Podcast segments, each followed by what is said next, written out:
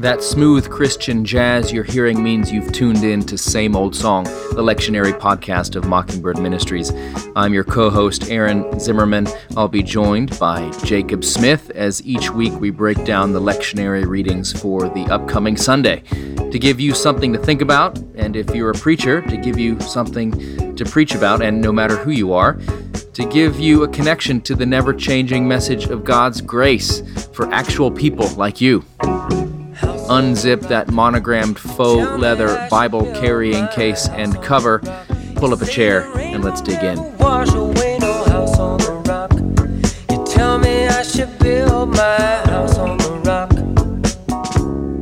Well, Jake, you are looking unshaven and very relaxed. We're recording while I'm still in Texas, but you have escaped the heat of New York City in the summer and are now in the Arctic Circle. Is that right?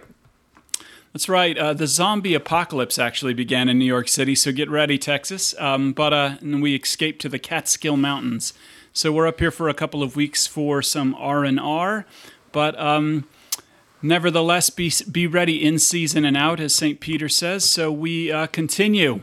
Yep. With the same old song. Well, you know what? We're we're uh, we're experiencing obviously a major rise in Texas right now. So uh, you know, New York was ahead of us, but we're gonna we're sort of in, in big cities like Houston and Austin, very much headed to the same kind of situation that y'all were in in the early spring. So definitely, everybody keep praying out there, preachers. If you're still doing online worship, or maybe some of you are able to do some limited in-person gatherings, uh, we salute you and applaud you for your continued work of preaching the gospel wherever you are for your people in this unprecedented context and at least unprecedented in our lifetimes. And if uh, if you are not a preacher and just a listener, we are glad that you're with us as well. So we dig in to Genesis as we continue to walk through the book of Genesis uh, for this seventh Sunday after Pentecost. And right. we are looking at also the Gospel of Matthew. And between those two, we got Romans chapter 8 as we continue to hang out with St. Paul. So, uh, so let's let's jump in. Genesis 28. Jacob sleeping on a rock for a pillow uh, on the ground, and this is the origin of that uh, my son's favorite Rush song entitled "Jacob's Ladder," which is a song. Oh, that's good. Yeah, it's a song in three movements uh, about a storm, and uh, yeah, it's it's sort of about seeing with this passage in Genesis, it's about you know angels uh, ascending and descending and kind of in the clouds and all that sort of stuff. So, anyways, boy, your son strikes me as very cool. That is great that he's into Rush. the acorn doesn't fall too far from into, the tree. Is he also into Dungeons and Dragons? So yes, and he has no friends. No, that's D and D is cool now. Stranger Things made it cool. I played it once. But, it was um, neat, but so um, yeah. So you have Jacob, and uh, the setting basically right here is that he has just escaped um, his brother Esau. He's uh, stolen the birthright, and uh, he is um, uh, and his father's blessing, and he has now escaped um, under his. Um, under his mother's direction, and I mean, this is very uh, soap opera, telenovela, as they would say in Mexico, and and, uh, you know, and you see really the tension here. And uh, Jacob has left to uh, go find a wife um, uh, from his uh, father and mother's homeland. And there he is, and he's in the middle of the desert, and he's decided to camp out. That's right. And to him, it just looks like any old place. He's just lying there and uh, got his rock for a pillow. Not my pillow. He's got rock pillow, as um, you have not seen on TV. And he's laying there, and God shows up in a dream and says, and, you know, first he sees these angels ascending and descending. And this is supposed to indicate the fact that the divine world, the supernatural world, is always present it's just that we usually can't see it. Uh, uh, we just watched Thor: The Dark World, the second Thor movie. Oh, it's good. And it shows good, the, you good. know these nine realms of the universe kind of coming in alignment, and when that happens, you can sort of see through the Earth's atmosphere to see all these other worlds and realms that were there all the time. You just could never see it. Pick your cheesy analogy, but that's what's happening here. That these uh, uh, these the the angels are uh, are are made visible to Jacob. Also, another interesting tidbit is that this word ladder here is the same word used for the Tower of Babel, and um, And you know, and uh, this time instead of the um, Jacob building the tower and meeting God, God is coming down to meet Jacob. And uh, this is an interesting like tidbit too, and a kind of a preaching note is that. Um, God always comes and meets not the uh, qualified, but he always comes and meets the unqualified.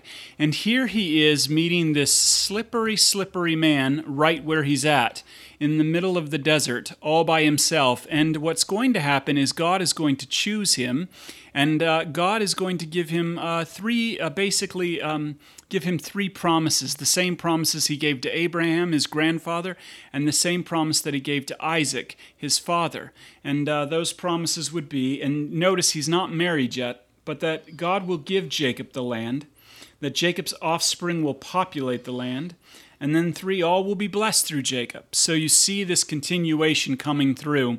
Um, so uh, God is not quali- God's not choosing the good here. Mm. God is uh, God is electing, and God is um, God is choosing that who the world would say is unqualified, and meeting them right where they're at.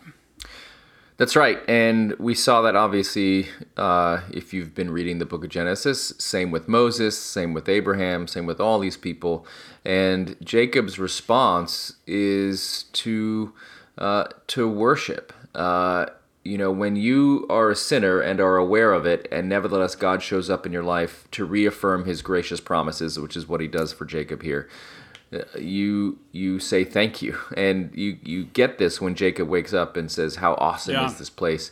This is the house of God." And he he renames in verse twenty, uh, verse nineteen, he renames the place Beth El, Beit El, which is uh, the house of God, the house of the Lord. So, because he says that in verse 17, this is none other than the house of God, and this is the gate of heaven.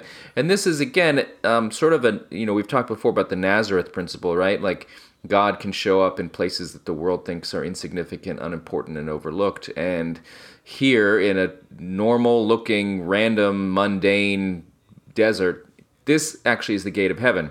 Also illustrated in the Indiana Jones and the Last Crusade when they're looking for the the Holy Grail. Which chalice do you pick? The big fancy one encrusted with jewels, the gold shiny one, nope. or the little cup of the carpenter, the little wooden cup? And it's the wooden cup. And this is where God is working in your life, by the way, people. Uh, he's working in. Uh, the things that you think are the shameful things, the dark things, the hidden things, the parts of your life you don't want any, anybody to know about. That's where God is working. Yeah, this has been, um, and this really, I think, speaks powerfully to kind of the situation that we're in. Is also, um, it's God that makes the place holy. How awesome is this place? You know, um, Jacob says, uh, not because um, Jacob made it holy, but because God has made it holy. And really, in this time of quarantine, you know what I mean? Um, you know, I know we, have had a lot of pressure for folks from folks for us to reopen immediately and things like that, and we're we're taking our time on that and to remember that it's not so much kind of the um, the place that we declare holy, but rather where God meets us in His Word, and uh, He can meet us absolutely anywhere, coming to us um, right where we're at. Um, and He makes those places holy. So your living room can be a sanctuary uh, during this time. Your kitchen can be a sanctuary because uh, uh God has um, met you right where you're at. Amen. Well, uh, yeah, and that's that reminds me. What's that monk who would practice the presence of God while washing dishes? Anyways, oh, Brother Lawrence of the Resurrection. There you go. I knew you'd know it, Jake, my secret Anglo-Catholic friend. Just kidding. Yeah, watch out! Watch out for that stuff. You know, it's true. Whenever you um, you can tell someone in your congregation is losing uh, the gospel, is that all of a sudden you'll see Thomas à Kempis uh, right on their table the imitations of Christ, and uh, you know, tell the repeat them to the gospel at that moment. Say, you know, your sins are forgiven, and uh, God has made you holy um, because He has um, uh, He's taken on your sins, not because you're imitating Him. So anyway, praise God. And, and Let's no, go to Romans. And, and, let me, I'll add some marginal notes to Jake's inflammatory comments and just say what you're referring to, Jake. Not that there's anything wrong with Thomas à Kempis or trying to be uh, someone who's imitating the life of Christ, but the problem comes when you think you actually can imitate the life of Christ. Um, Christ right.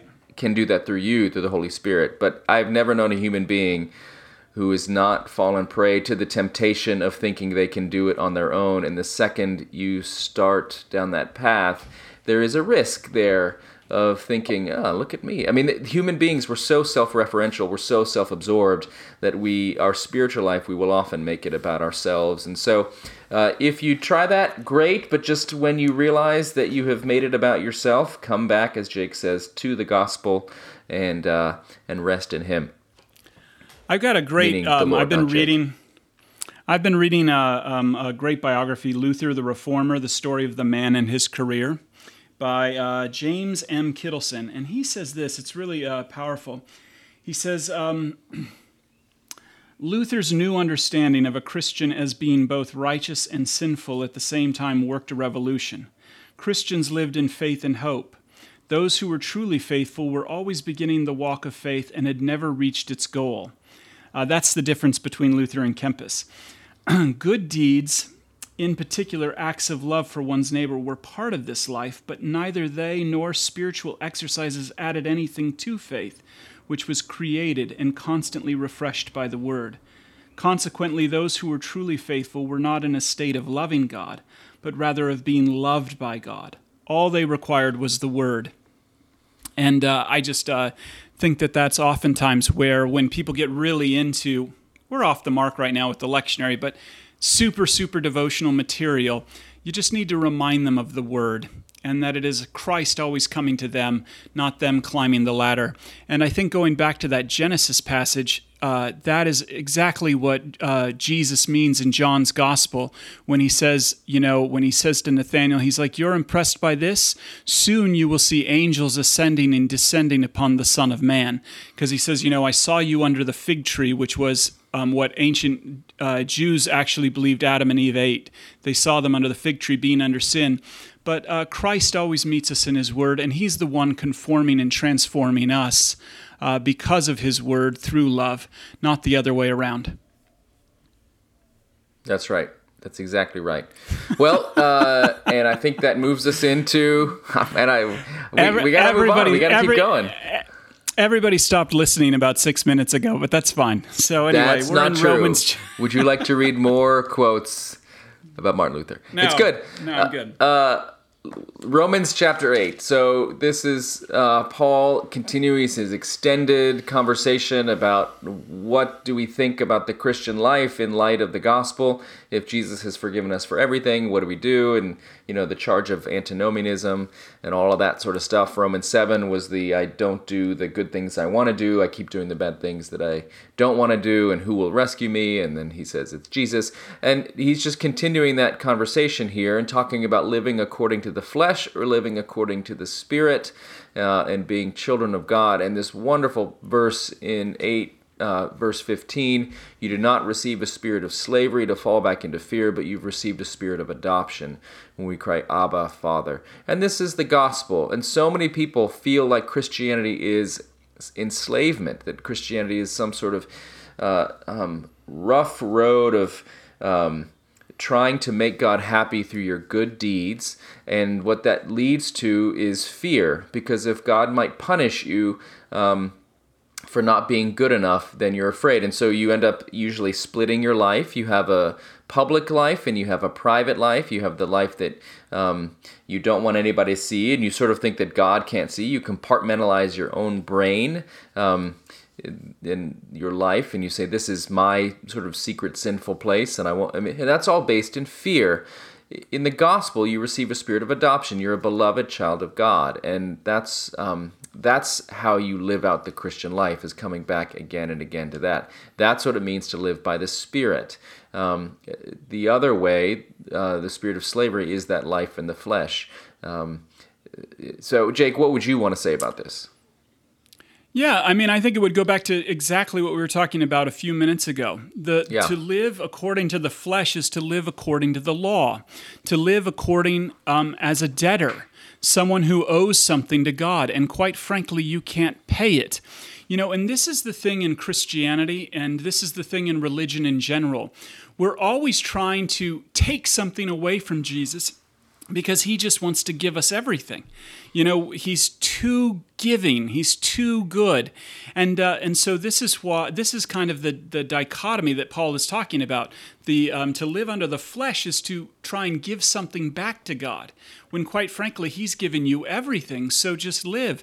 Who? What was that guy? Uh, um, uh, Schaeffer. He said, "How now shall we live?" Yeah, Francis and, uh, This Francis Schaeffer. How now shall we live? Well, the real answer is in the Spirit, in total freedom. For it is for freedom that Christ has set you free. Now, this freedom, um, this freedom doesn't mean an escape from suffering. We're not talking about escapism, nor are we talking about naivete, because um, St. Paul goes on to say, I consider that the present sufferings of this time are not compared with the glory about to be revealed to us. You know, so this is this isn't escapism, but it is a new reality living in the old.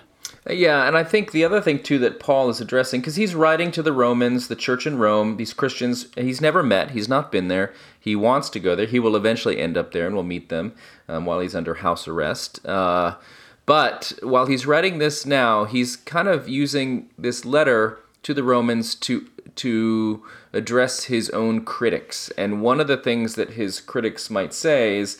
Um, uh, they might be critical of the fact that there is so much suffering in Paul's life. If Paul is really this messenger of the gospel, this kind of last born of the apostles, why would he get shipwrecked four times? Why would he get beaten so much? Why would he be so poor? Why would he be such a uh, you know Danny DeVito type character? Um, nothing much to look at, nothing to see here, folks. And and Paul is saying, look, if we are joint heirs with Christ, if we are God's children, then we will suffer just like Christ did. This is normal. And again, this is the thing that I think Christians in this country forget a lot is that suffering is part and parcel of, well, life, but also the Christian life. Christians don't get a pass from this. And this is where Paul begins to explain that the, the fall, which we often think of in terms of human sinfulness, affects the entire creation. The whole creation is longing. The whole creation is subjected to futility. I mean, haven't you felt that, listener? Haven't you felt at points like your life is sort of futile, or you try to plant a, a garden? Everybody wants to have these raised bed gardens, and it's like great for the first week, and then the whole thing is weeds, and your tomatoes get eaten by the squirrels. I speak from personal experience. Um, the whole creation is subjected to futility, um, not just not just sin in your own life, and so uh, these labor pains. So, anyways, all this is to say is Paul is trying to give an answer to why is there suffering in the ongoing life of the Christian, even if that Christian is a child of God, and this is what he addresses here. And I think the message for your congregation, who is absolutely suffering right now, because we all are always, but especially, gosh, so much going on now, globally, nationally, and locally to be able to say that God knows and sees, uh, and that there is hope because God will set the creation free from its bondage, just like He's done that in the death and resurrection of Jesus Christ. That's absolute. That's great. You know, the resurrection enables us to um, to hope. Um, it's the it's the pagan and uh, the um, the Aristotelian who wants to go by what you see. But um, as Christians, this is Paul's point. We have to go by what we have heard.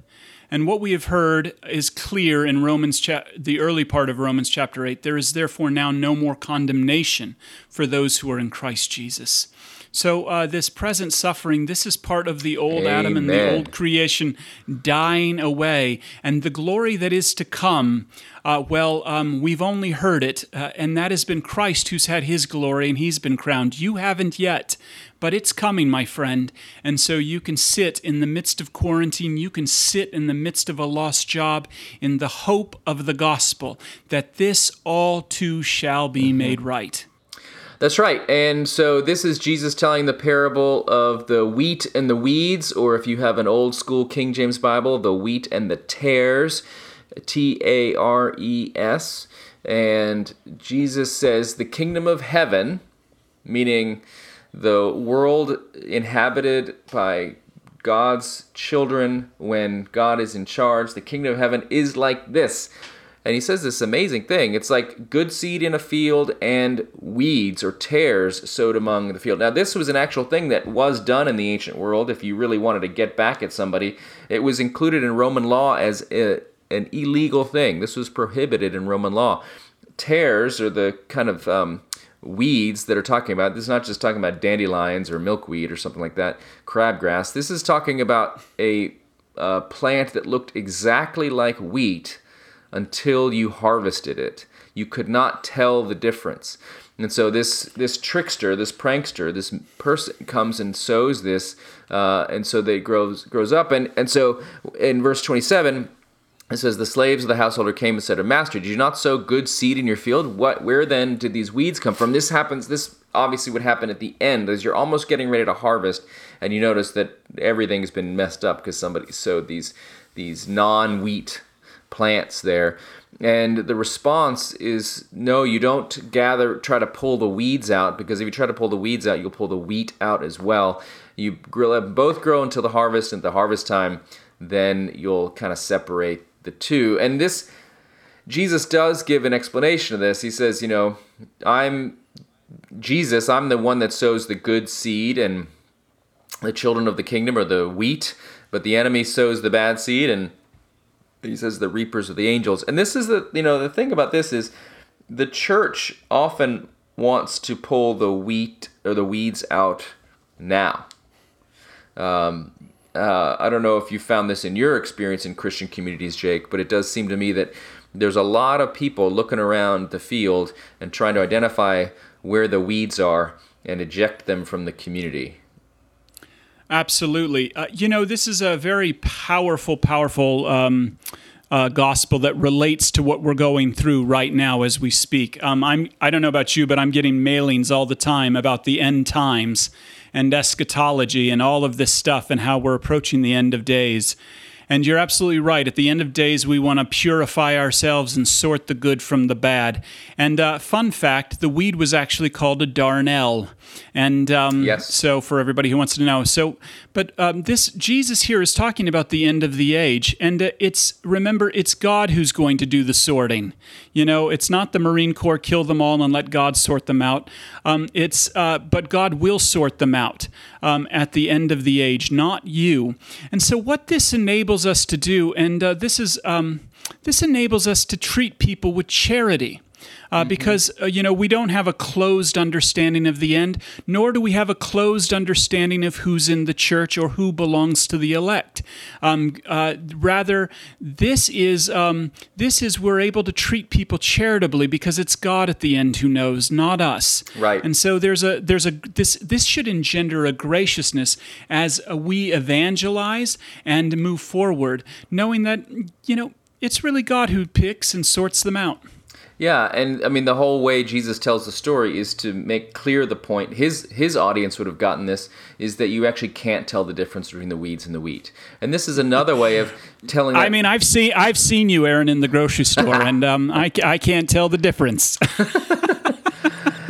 Thank you, Jake. Thank you. That's right. And so uh, I look so wheaty. Um, but yeah, that's the thing. If you think you you know who the weeds are in the church, look out Christian. Yeah. Uh, the Jesus is pull saying the pull the log tell. out of your own eye. That's right. And so, you know, um, Alan Jacobs, uh, a, a, wonderful writer and member of St. Albans Waco, has said that any Christian institution that spends more time worrying about the sins of others is to be suspect because Jesus' command is to look at the log in your own eye as opposed to the plank in others. And there's a lot of people out there that do not, they, they're very good at identifying specks in other people's eyes. They're not so good at acknowledging the log in their own. And this affects our political discourse, our civil discourse, all kinds of things. So I think. Um, this is another way of Jesus expressing the same thing, saying you actually cannot really tell the difference here between uh, the wheat and the weeds. And so for you, the point is to worry about your own business, not the business of others, and uh, and trust God. And this and this as a past, the pastors listening and the and the clergy listening, this will enable you to deal with because there's a lot of conflict over the current political situations, and it's only going to get worse in your church but to teach your congregation to handle each other charitably, you know, in um, and to be gracious to one another, um, because. Um, in this age, we treat everybody as wheat. You know, what does St. Paul see, say um, in his letter to the Corinthians? You know, uh, we used to go by what we could see, but not any longer because so we regarded Christ that way. You know, um, mm.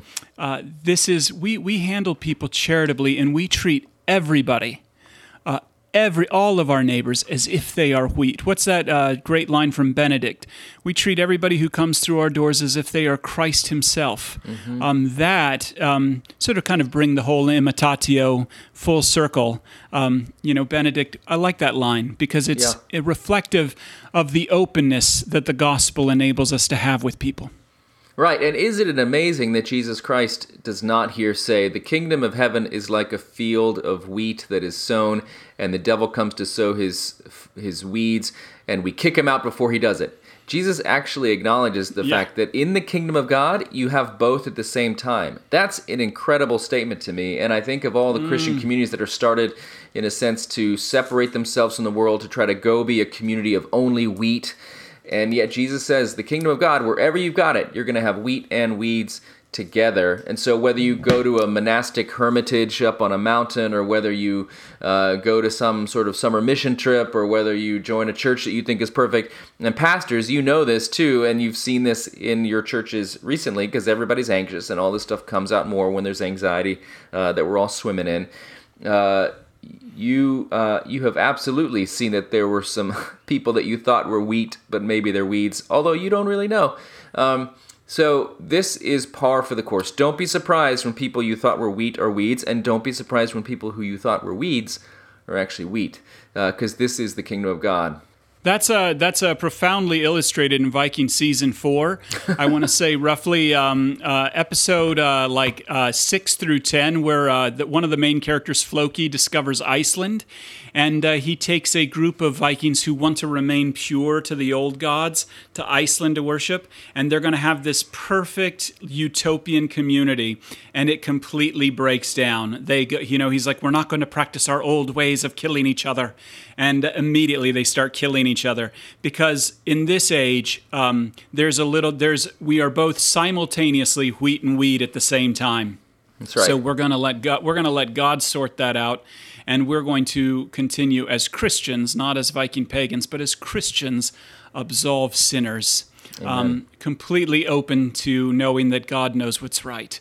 And He has commanded us to forgive sins, and that's your job. So forgive sins and pronounce to everyone in that church that they are wheat, and God will do the work. Yeah, the entire 19th century of American history is littered with utopian communities that failed. Uh, a lot of them up where yeah. you are right now, Jake, in upstate New York, and yep. but all over the country. I mean, mm-hmm. we we went to seminary in Ambridge, Pennsylvania, and there were the Harmonist Society that was right there. Their buildings are still there, but nobody's left in the in that mm-hmm. sect. And the entire project was we can leave the world behind and be pure and it never works. Uh, and not to say that there are not good things about those communities, but uh, you have a too high anthropology. And what this uh, teaching mm. here shows us is that uh, Christians have a properly low anthropology, which, as you said, gives us the ability to be gracious and compassionate to people, not surprised mm. when they show us their humanity, their weediness, yeah. and um, mm. and to offer the gospel, the main thing to everybody, which is why the the Capitol Hill uh, autonomous zone, Chaz or CHOP or whatever. So I'm sympathetic with the goals of that movement, but it won't work either because human beings, work. just like Burning Man, everybody there also still a sinner. You know, they have no mm-hmm. money in Burning Man, but they do have to charge for one thing, which is water. So the one thing that people actually need, you need money to buy because people are still people. Uh, so yeah, beware of uh, utopian communities. Know that we're all sinners, yeah. but we're all beloved by God. And I read that uh, that uh, Benedict community in Oklahoma, they actually started eating each other two weeks ago. Just kidding. well, that's a great note but, to end on. Just a little, yeah. Just a little. So, uh, but uh, utopian humor. communities never work either. But so be open with each other. God bless you, and keep preaching. Somebody's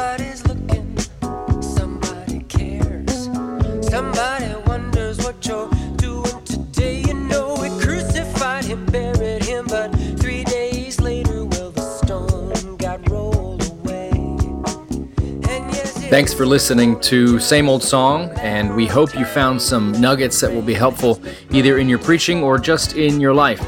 If you liked what you heard, we would love it if you could leave a rating or review on iTunes.